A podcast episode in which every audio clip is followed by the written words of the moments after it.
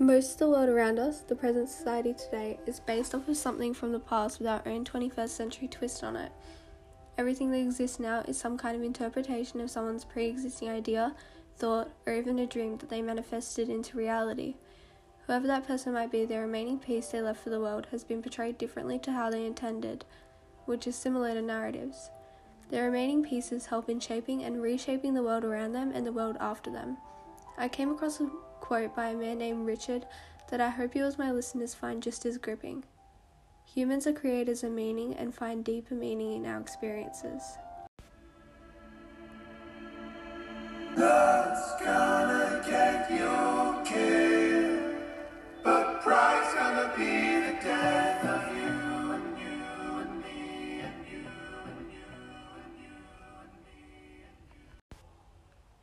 Aaliyah Lee here. This podcast is my own way of communicating and discussing the vast world of narratives. Whether you're familiar with me or just finding me on a daily scroll, this is Narrow to You, a safe space for people like you and I. On today's podcast, we'll be familiarizing ourselves with narratives and the power they hold in relation to the world around us. Although the narratives for today will not necessarily be the lengthy novels we are so used to branching under this term, but the narratives found within the text, a value. The text chosen for today will be Pride and Prejudice, as well as the adaptation of this text, a web series under the name The Lizzie Bennet Diaries. Now, before we begin, I would like for you all to answer this question in your head Is love necessary in order to marry someone? Pride and Prejudice is an absolute classic. I mean, I obviously have to love it with the amount of admiration my English teacher expresses for the text. Now, on to the interesting part of the podcast marriage.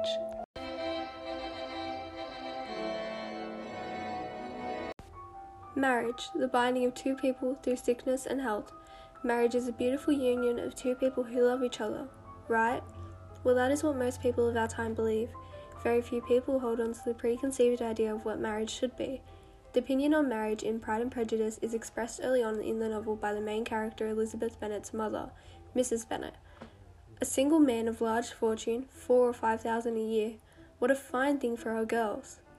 That alone should give all readers an understanding of what reason women in this era married. Financial stability was of the utmost importance for a woman, which is a result of the gender inequality experienced during this time. But that, my friends, is a narrative for another time. Or if that wasn't a dead giveaway, it is a truth universally acknowledged that a single man in possession of a good fortune must be in want of a wife. Even the opening of the novel shows that marriage was simply an advantage for women instead of our idea of the ending of a love story. Within the text of four marriages, each one with a reason dissimilar to the main lovers. Collins and Charlotte, Lydia and Wickham, Jane and Bingley, and lastly but not least, the main characters, Elizabeth and Darcy. Unlike the unions of the three other individuals, Elizabeth was different to the people of her time, much like the author of the novel, and expresses her opinion on how marriage should be for love, not to advance one's status in the world socially or economically. Now, to introduce a web series you may have never heard of, among the many other appropriations of the text, the Lizzie Bennet Diaries sits amongst them. It allows for a twist with a contemporary view on marriage while still containing the foundations of Pride and Prejudice. Whilst watching LBD, it became clear how marriage is still prevalent in today's society, yet the idea that marriage is necessary for women as they cannot survive off their own whim is seen as absurd. Even marriage is only mentioned briefly, with the main focus being Lizzie and her career. Pride and Prejudice, as well as the adaptations of this, are full of her own critical opinion of the reality of marriage of her time and how marriage should be for love, but even that is seen as a luxury. What reasons do you think people should marry? Love. The idea of love is still relevant to today's society. There is even a day dedicated to it, as we all would know. One of the conquering narratives in Pride and Prejudice is nothing other than love.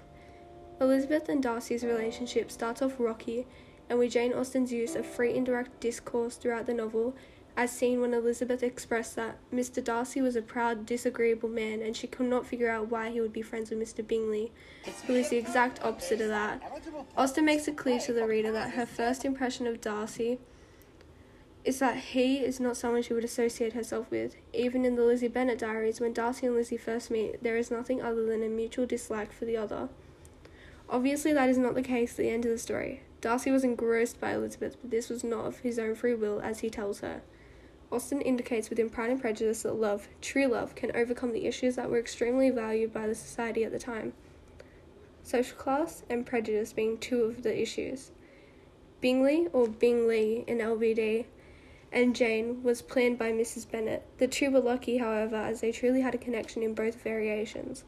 The deep reality of love portrayed in both the text and the adaptation showcase that the principle of love is still valid to this day, and how love is no longer a luxury but a given for most. Love has been shaped and reshaped.